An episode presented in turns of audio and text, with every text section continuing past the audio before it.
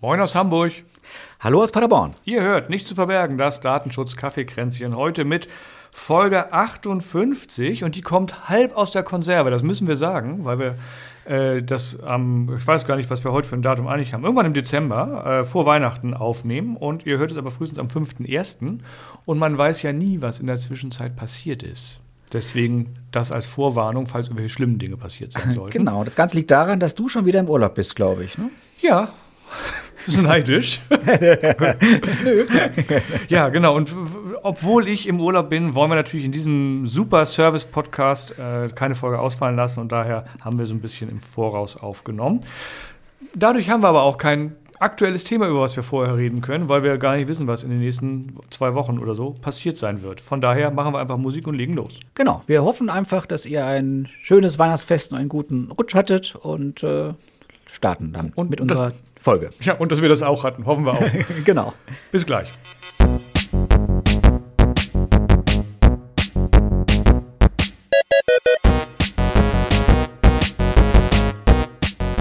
Dieser Podcast enthält Informationen rund um das Thema Datenschutz und ist durch unsere persönliche Meinung geprägt. Keinesfalls stellt er eine Rechtsberatung dar. Eine individuelle Beratung können wir nur erbringen, wenn wir ein Mandat als Datenschutzbeauftragter haben.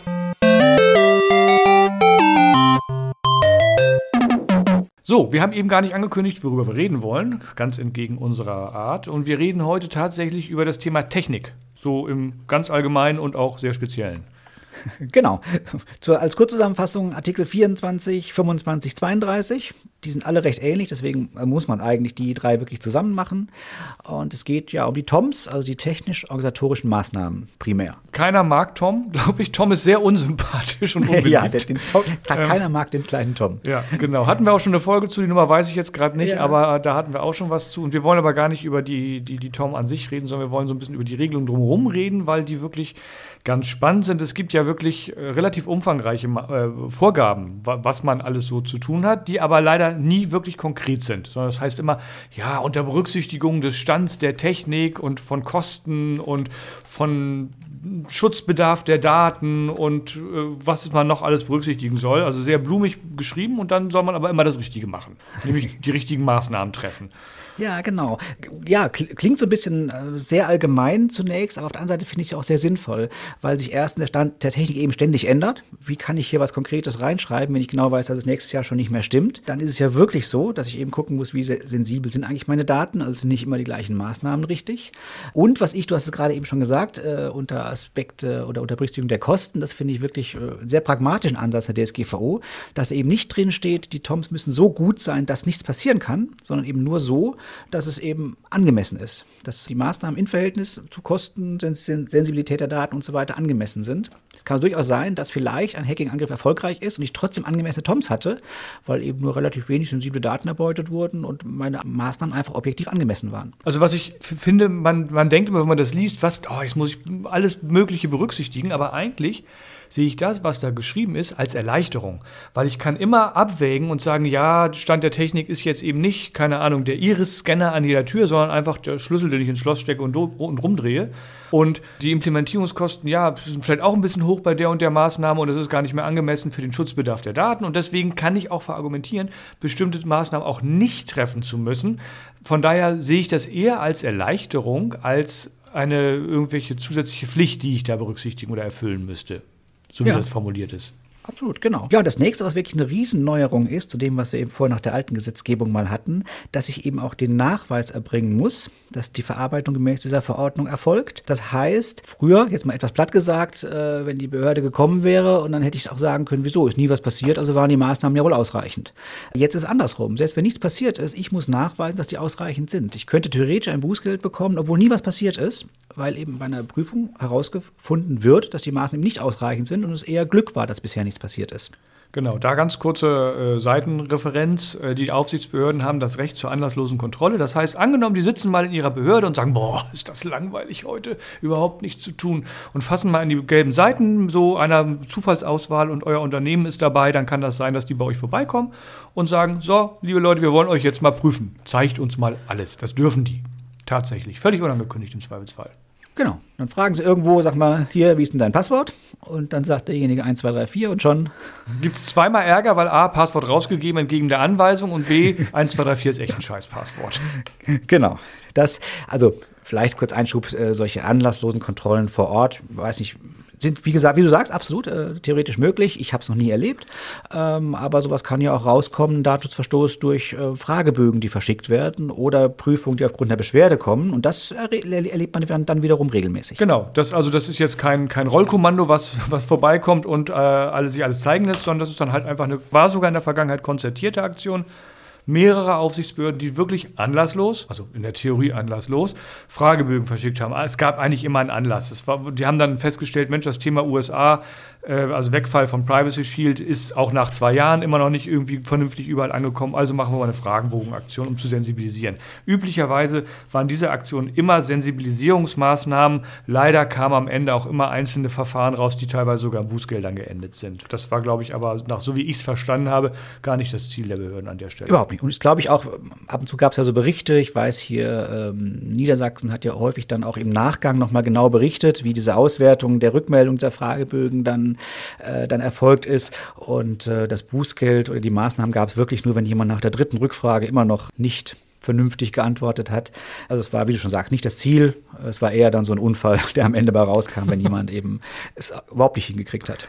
Genau. So, aber wir haben gesagt, ja, es ist Erleichterung, aber wir müssen uns ja trotzdem angucken, wie können wir uns denn diese Erleichterung da verschaffen? Was heißt denn zum Beispiel Stand der Technik? Ne? Und ich habe eben schon gesagt, ja, ich muss jetzt wahrscheinlich nicht an jeder Tür einen Iris-Scanner anbringen, normales Schloss reicht auch. Das ist ein sehr plastisches Beispiel, aber wenn ich jetzt in die Technik gucke, dann wird es manchmal schon schwieriger zu sagen, was ist Stand der Technik. Und ich würde das vielleicht erst erstmal abgrenzen wollen, nach oben hin zumindest gegen den Stand der Forschung. Also ich muss nicht immer das Neueste, das Beste, was äh, es irgendwie auf dem Markt gibt, einsetzen, sondern ich muss das einsetzen, was verfügbar und üblich ist. Genau, gute sehr guter Anhaltspunkt ist auch immer, dass man sich nicht hinsetzt, wirklich auf der grünen Wiese und sich selber mal überlegt, was könnte ich jetzt hier machen, was wäre für mich üblich, sondern es gibt ja BSI, also das Bundesamt für Sicherheit in der Informationstechnik, das regelmäßig dort auch Dinge veröffentlicht.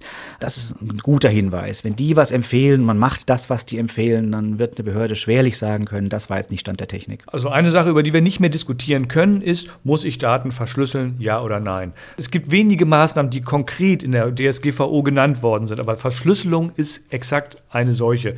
Das heißt, in Artikel 32 steht drin, dass angemessene Maßnahmen zum Beispiel Verschlüsselung sein können. Und damit gibt es keine Diskussion mehr, ob ich Daten, wenn sie übers Netz übertragen werden, also insbesondere über öffentliche Netze, Internet und Co., ob ich da Daten verschlüsseln müsste oder nicht. Das wenn sie einen bestimmten Sensibilitätsgrad haben. Sobald es personenbezogene Daten sind, haben sie einen Sensibilitätsgrad, würde ich sagen. Und da gibt es keinen Schutzbedarf null. Sondern naja, dann, dann, wäre ja jede E-Mail eines Online-Shops, der dir bestell, äh, bestätigt, was du gerade bestellt hast, ein Datenschutzverstoß, weil die werden immer unverschlüsselt verschickt. Ja, ähm, da, da, können wir auch gerne mal drüber diskutieren. Also das, gibt, das ist sicherlich ein fließender Übergang, dass ja. mir, wenn ich jetzt eine Zeitschrift für, weiß ich nicht, äh, Hund und Pferd oder sowas bestelle. Ob das jetzt ein Datenschutzverstoß ist, wenn, ich, wenn mir das bestätigt wird, oder meine, meine äh, Zeitung, die ich da irgendwie abonniert habe. Auch wenn es personenbezogene Daten sind. Spätestens, wenn es auch nur ein bisschen sensibler wird. Also wenn mir zum Beispiel mein Zählerstand äh, oder mein Energieverbrauch des letzten Monats zugeschickt wird vom Vermieter, würde ich darüber diskutieren wollen, ob das nicht verschlüsselt kommen müsste. Ja, ja, okay. Nein, nein, wir sind äh, absolut einer Meinung. Es war nur eben, weil du hast eben gesagt, immer wenn personenbezogene da Daten enthalten ja. sind. Ähm, so streng würde ich es nicht sehen, aber man kommt sehr, sehr schnell. Also der Zählerstand ist ein gutes Beispiel. Äh, auch mit den Online-Shops ist eben sehr fraglich, was ich da bestelle. Ähm, in dem Moment, wo ich, wo es eine Apotheke ist, werde ich drin sein. Auch da läuft vieles unverschlüsselt. Äh, es ist leider so, aber das sind Gesundheitsdaten.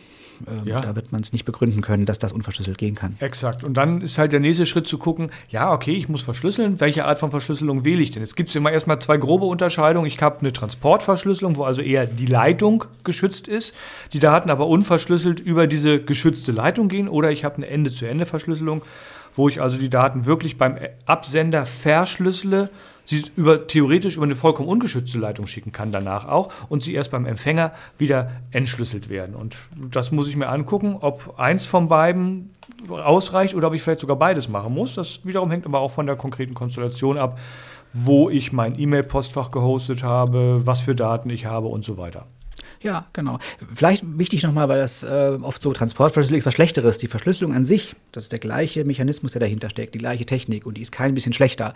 Die Frage ist eben nur, welcher Weg wird der gesamte Weg, bei Ende zu Ende sage ich eben von Endgerät zu Endgerät. Das heißt, der gesamte, auf dem gesamten Weg bleibt die Nachricht verschlüsselt. Und der Transportverschlüsselung, wie du gerade schon sagst, ist es eben sehr fraglich. Vielleicht habe ich ja nur zwei Server, die irgendwo stehen und nur dieser Zwischenweg ist verschlüsselt.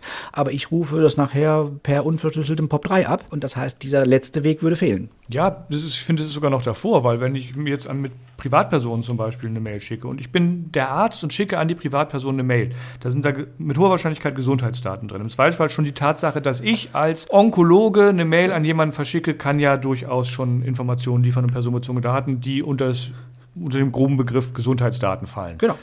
Und wenn ich dann eine Mail nur mit Transportverschlüsselung verschicke an ein Postfach, was zum Beispiel bei Gmail gehostet wird, dann liegt diese Mail, dann ist die komplett sicher übers Netz gegangen, landet aber dann hinten dran im Postfach bei Google und Google hat Zugriff auf diese E-Mail bei den EmpfängerInnen. Und da muss ich mir schon Gedanken machen, ist das okay? Oder ja. muss ich mir wenigstens die Einwilligung holen von, von den EmpfängerInnen, dass ich das darf? Und wir sind dann auch im Thema drin, ist diese Einwilligung überhaupt wirksam? Da reden wir aber heute nicht drüber.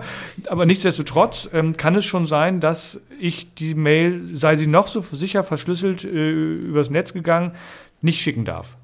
Ja, wenn sie nur genau, absolut richtig. Mir war nur wichtig, dass man unterscheidet, ist nicht Transportverschlüsselung ist schlecht, äh, Ende-zu-Ende-Verschlüsselung ist gut, sondern ich muss mir gucken, wie habe ich es implementiert, äh, welcher Weg ist da wirklich abgedeckt und reicht mir das in dem Fall.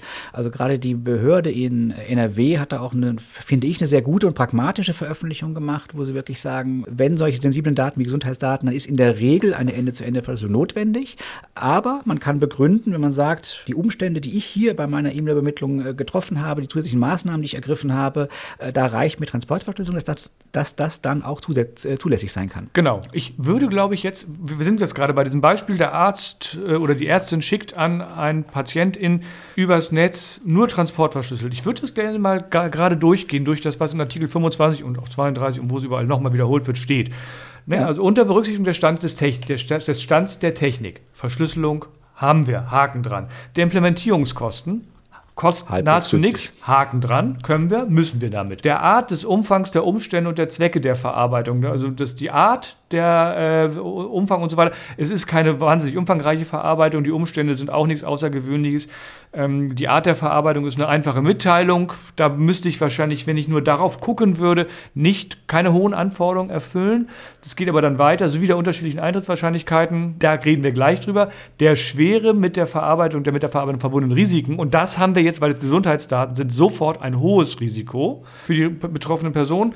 Ähm, und Eintrittswahrscheinlichkeit, Google schreibt in seinen, Mittel, mit seinen äh, Nutzungsbedingungen, ich gucke mir alle eure E-Mails an, die ihr da drin liegen habt. Also die Eintrittswahrscheinlichkeit ist sehr hoch. Und damit sind wir so weit, dass wahrscheinlich eine Transportverschlüsselung nicht mehr ausreichend ist und ausscheiden würde, wenn ich als Ärztin Gesundheitsdaten an Privatpersonen an Patienten also schicken. Zumindest, wenn ich das ohne weitere Prüfung mache und dann dein Beispiel mit Gmail war ja, war ja äh, ein sehr gutes Beispiel. Ich schicke also wirklich die E-Mail in die USA. Das ist mit einem, zu einem Anbieter, der in seinen AGB schon drinstehen hat, dass er die auch verwendet.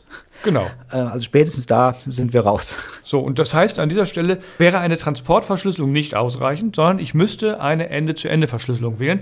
Und sind wir ganz ehrlich, das kriegen keine 5% der äh, E-Mail-NutzerInnen hin, da irgendwie eine vernünftige Verschlüsselung empfangen zu können und die Daten wieder lesen zu können. Deswegen, Zumindest nicht über die ja. allgemein verfügbaren oder über diese klassischen Technologien wie PGP oder S-MIME. Ne, wenn ich ein PDF schicke, was ich irgendwie mit dem Passwort verschlüssele, das kriege ich sicher hin. Das kriegen die Leute auch entschlüsselt mit jedem PDF-Reader. Man muss nur das Passwort dann zur Empfängerinnen bringen. Genau, so könnte es gehen, aber in der Praxis glaube ich wirklich nicht, äh, nicht realisierbar. Äh, da müsste das Passwort ja auf anderem Wege wieder übermittelt werden, also dem Patienten, der Patientin vielleicht persönlich dann im, im Termin geben. Wir kennen es ja dann, nach, bei jeder dritten E-Mail kommt der Anruf, oh, ich habe mein Passwort aber vergessen. Ja. ähm, das, das also, war so komplex, da sind wir beim nächsten Thema. Das genau. Passwort war so komplex, das konnte ich mir nicht merken und zum Aufschreiben war irgendwie auch zu blöd. Von daher, ja, komplexe Passworte, finde ich, können wir mal kurz drüber sprechen. Ich, vielleicht kennt von, von, von unseren ZuhörerInnen irgendjemand die Liste des Hasso-Plattner-Instituts, wo, wo man die, äh, immer die Top 10, früher waren es Top 20, glaube ich, jetzt sind es Top 10, der geleakten Passworte des Vorjahres äh, sich abrufen kann. Da sind dann so schlaue Passworte dabei wie 1, 2, 3, 4, 5, 6 oder 1, 2, 3, 4, 5, 6, 7 oder Kennwort, Ausrufezeichen 1 ist mein Lieblings. äh, Das, oh, das habe ich noch nicht gesehen. Das ist aber schon fast komplex. Ist ein Sonderzeichen. Ja, das, und das kommt dann genau, wenn, Ja. äh, wenn eben gefordert ist, mindestens eine Ziffer, ein Sonderzeichen und ein Ja. Großbuchstabe. Dann kommt eben immer Kennwort, Ausrufezeichen 1. Ja, oder Passwort 99 oder so. Da kann, da kann man sich wirklich genau. stundenlang drüber unterhalten, wie, wie dumm manche Menschen ihre Passwort. Oh nee, das darf man so nicht sagen. Wie ungeschickt manche Menschen ihre Passwort. Ich finde das dumm.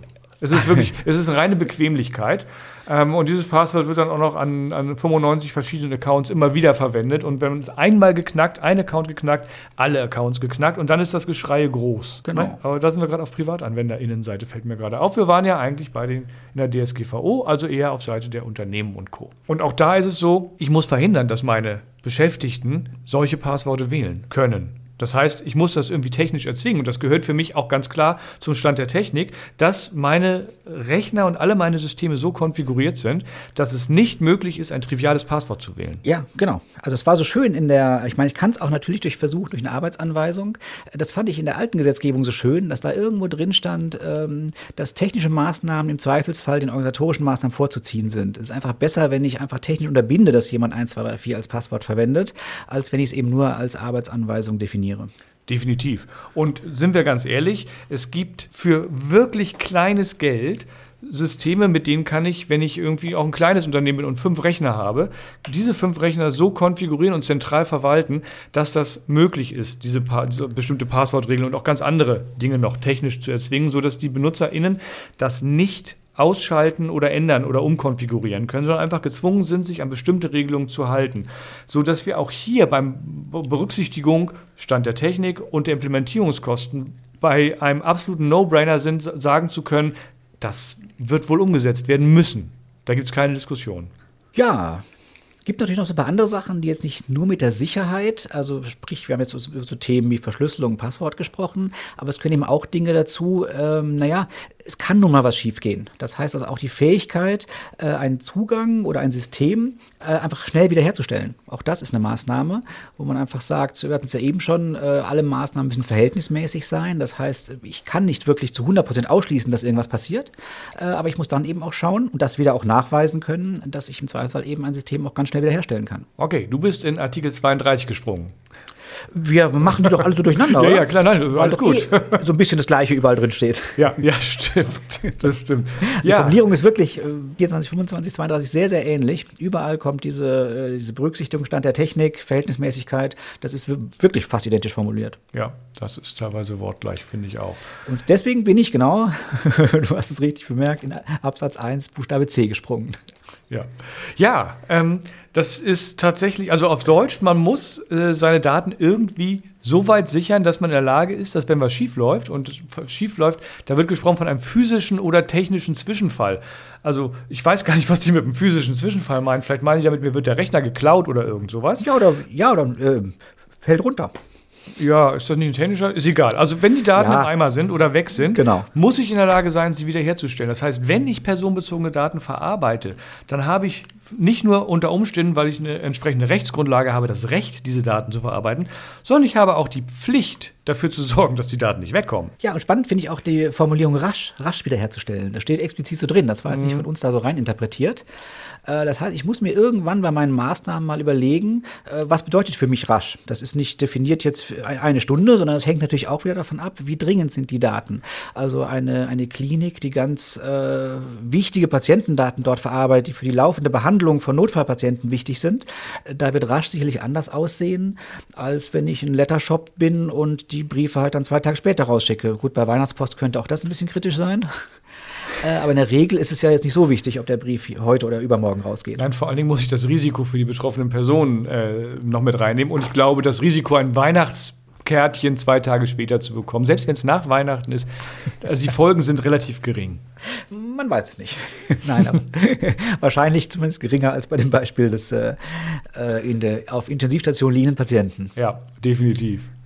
Ja, und äh, nicht nur, dass ich äh, dafür sorgen muss, dass ich meine Daten rasch wiederherstellen kann, sondern ich muss ja auch noch meine gesamten TOM mir angucken und irgendein Verfahren entwickeln, um die Wirksamkeit dieser TOM regelmäßig zu prüfen. Das heißt, ich muss so, also letztendlich sowas wie, wie Deming-Kreislauf, ne? Plan, Do, Check, Act oder irgend sowas genau, implementieren. PDCA-Zyklus, genau. Mhm, genau. Ja. Äh, um, um immer wieder zu prüfen, das, was ich mir da ausgedacht habe und die Gedanken, die ich mir gemacht habe, passt das und passt das auch heute noch? Das kann ja irgendwie fünf Jahre später sein und mit einmal stelle ich fest, verdammt, äh, die Art der Verschlüsselung, die ich mir damals überlegt habe, die ich implementiert habe, die passt heute nicht mehr, die ist irgendwie geknackt worden und das ist überhaupt nicht mehr wirksam, die Verschlüsselung, die ich da äh, habe und da muss ich was tun. Das heißt, ich muss mir dann jetzt schon überlegen, wie gehe ich damit um, wenn ich Abweichungen von meinen Erwartungen habe, wie die, wie die Toms eigentlich wirken sollen. Ja, vor allem hier auch wieder interessant, äh, also solch ein Verfahren, PDCA haben wir es eben genannt, in der DSGVO heißt genau ein Verfahren zur regelmäßigen Überprüfung, Bewertung und Evalu Evaluierung der Wirksamkeit. Das ist explizit eine Vorgabe, das muss ich machen. Das heißt, auch hier wieder so ein Extremfall. Äh, vielleicht sind meine Maßnahmen alle ausreichend aber ich kriege nachher ein Bußgeld, weil ich das nicht nachweisen kann, weil ich solch ein Verfahren nicht habe. Ich habe das nicht überprüft. Ist jetzt nicht der wahrscheinlichste Fall, da gibt es jetzt wenige, wahrscheinlich sogar gar kein Beispiel für, aber selbst das ist eine Pflicht, die ich habe. Das heißt, ich müsste solch ein Verfahren auch nachweisen können. Ich muss das irgendwo verschriftlichen und sagen, so, wie prüfe ich denn meine Maßnahmen? Was mache ich da? Mache ich mal ein stichprobenartiges Audit, das der Datenschutzbeauftragte macht? Hole ich mir das extern rein? Was auch immer. Das darf auch stichprobenartig sein. Auch hier gilt natürlich die Verhältnismäßigkeit. Aber irgend so ein Verfahren sollte ich verschriftlicht haben und eben diesem verschriftlichen Verfahren natürlich das auch entsprechend befolgen, auch dann durchführen, damit ich das solche ja, Veränderungen im Stand der Technik auch finde und vor allem das gegenüber der Behörde auch dokumentiert habe. Ja, und äh, ich finde ich, also ich gehe da immer noch einen Schritt weiter. Ich will nicht nur dieses Verfahren verschriftlicht haben, sondern ich empfehle zumindest auch äh, die Durchführung, also dass man dieses Verfahren lebt, auch zu dokumentieren. Also, ja, klar, man, natürlich. Ne, also ja. einer meiner Kunden hat das mal ganz liebevoll den Toilettenreinigungszettel, glaube ich, genannt. Ne? Also letzte Reinigung um, am Um durch, Kürzel dahinter. Und sowas einfach im Zweifelsfall als, als, als, als Papierzettel immer dann, wenn ich so eine Prüfung mache, kurz dokumentieren, habe ich gemacht und der Rest ist ja wahrscheinlich woanders dokumentiert, dann, wenn ich es wirklich gemacht habe. Und von daher ähm, reicht das schon, ist relativ wenig aufwendig, hilft aber viel unter Umständen, wenn ich tatsächlich nachweisen muss, dass ich nicht nur ein Verfahren habe, was ich irgendwo aufgeschrieben habe, sondern dass das sogar manchmal gelebt wird von, von, von Leuten. Ja, genau. So, wir haben relativ viel über so über ja, über, wir sind da so durchgehuscht durch die äh, Artikel, was wir nicht besprochen haben und das hat einen Grund ist Artikel 25 Absatz 2 ist es, glaube ich. Ähm, da geht es um, wie heißt es so schön, Datenschutz durch datenschutzfreundliche Voreinstellungen. Das ist der zweite genau. Teil oder der mittlere Teil von Artikel 25. Da haben wir gesagt, das steht zwar irgendwie im selben Artikel wie andere Sachen auch, ähm, aber es passt nicht so richtig dazu. Das würden wir gern gesondert behandeln und das werden wir in einer der nächsten Folgen auf jeden Fall auch nochmal nachholen weil ähm, da geht es jetzt nicht darum, äh, welche technischen Maßnahmen treffe ich, sondern eher, wie konfiguriere ich bestimmte Sachen und wie designe oder entwerfe ich Prozesse und Abläufe. Genau, das, das ist. Nicht nur beim Konfigurieren, sondern bereits vorher bei der Planung eines Systems. Da muss ich das ja praktisch schon berücksichtigen. Aber wie du schon sagst, das ist so ein umfangreiches und interessantes Thema. Ich denke auch, da lohnt es sich, eine eigene Folge von zu machen. Genau. So, und von daher würde ich sagen, ich habe nichts mehr, was ich erzählen muss, es sei denn, dir fällt jetzt noch was ein. Mir fällt Nein, nichts mehr ein. Mir fällt auch nichts mehr ein. Das ist erfreulich. Dann würde ich sagen, wünschen wir euch erstmal weiterhin eine gute Zeit. Erholt euch weiterhin von Weihnachten, Silvester und Co. Und vielleicht von den Katastrophen, die in der Zwischenzeit passiert sind, von denen wir gerade noch nichts wissen, weil wir im Voraus aufnehmen. Und ja, ihr hört uns dann wieder in zwei Wochen hoffentlich. Das müsste der 19. Januar sein, wenn ich richtig gerechnet habe, mit Folge 59. Ja, und wir freuen uns auch wieder, immer wieder über E-Mails, die uns erreichen. Hier nochmal die Adresse: Käffchen, Käffchen mit AE, at nichtszuverbergen.net. Genau. Bis dahin, schreibt uns ordentlich was. Falls ihr uns irgendwo auf irgendwelchen Podcast-Plattformen entdecken solltet, bewertet uns doch einfach mal so im Vorbeigehen, abonniert uns sehr gerne, dann müsst ihr euch nicht darum kümmern, dass euch immer die neueste Folge in eurem Podcast-Player reingespült wird. Und ja, bis zum nächsten Mal. Macht's gut. Bis dann. Tschüss. Tschüss.